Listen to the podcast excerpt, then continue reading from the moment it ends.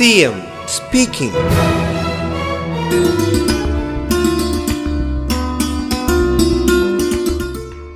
വികസന പദ്ധതികളുടെ ആസൂത്രണത്തിലും നിർവഹണത്തിലും ജനകീയ താൽപ്പര്യം ഉറപ്പുവരുത്തിയ ജനകീയ പദ്ധതിയായി ഒൻപതാം പഞ്ചവത്സര പദ്ധതി മാറി.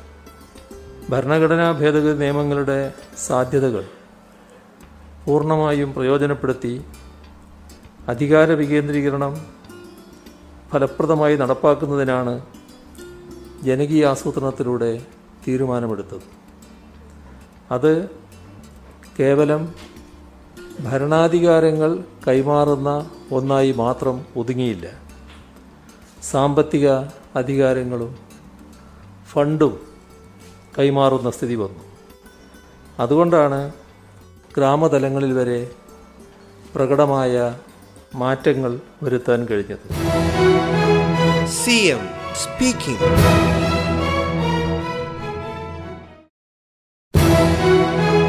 CM speaking.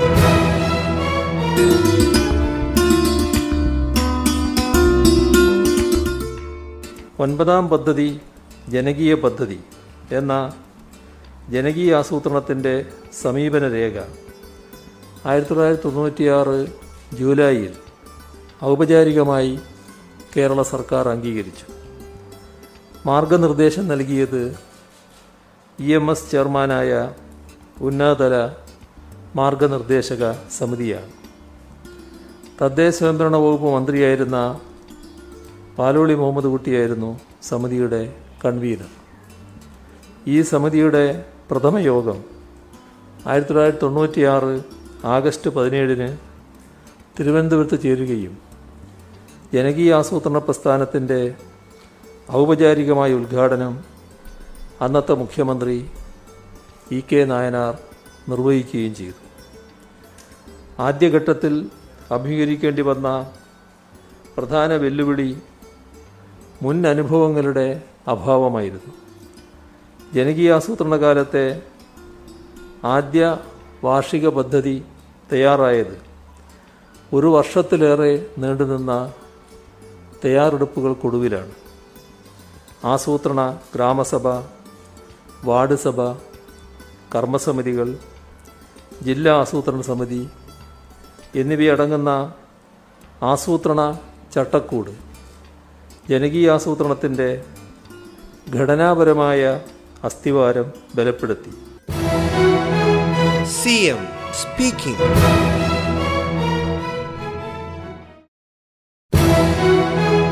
speaking. M speaking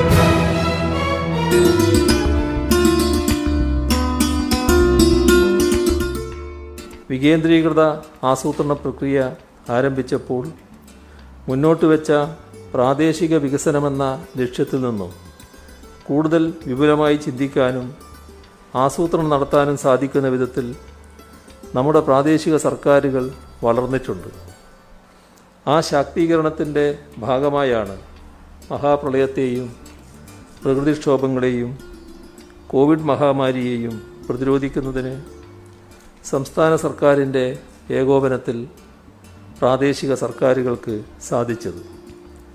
Covid മഹാമാരി ഉയർത്തിയ വെല്ലുവിളികളെ നേരിടുന്നതിലും ജനങ്ങളുടെ ആരോഗ്യ സുരക്ഷയും ഭക്ഷ്യസുരക്ഷയും ഉറപ്പാക്കുന്നതിലും പ്രശംസനീയമായ സംഭാവനകൾ നൽകുന്നതിന് തദ്ദേശഭരണ സ്ഥാപനങ്ങൾക്കായത് ജനകീയ ആസൂത്രണ പ്രസ്ഥാനത്തിലൂടെ വളർത്തിയെടുത്ത ജനകീയ പിൻബലവും അവരിൽ ജനങ്ങൾക്കുള്ള ഉയർന്ന വിശ്വാസവും മൂലമാണ് സ്പീക്കിംഗ് speaking.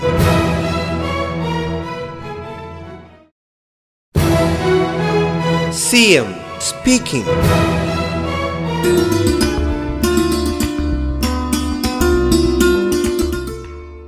രണ്ടായിരത്തി പതിനാറിലെ സർക്കാർ പതിമൂന്നാം പദ്ധതിയിൽ പ്രാദേശിക വികസന കാഴ്ചപ്പാടുകളിൽ വരുത്തിയ മാറ്റത്തിലൂടെ ജനകീയ ആസൂത്രണത്തിന് പുതിയൊരു ദിശ കൈവരിക്കാനായി.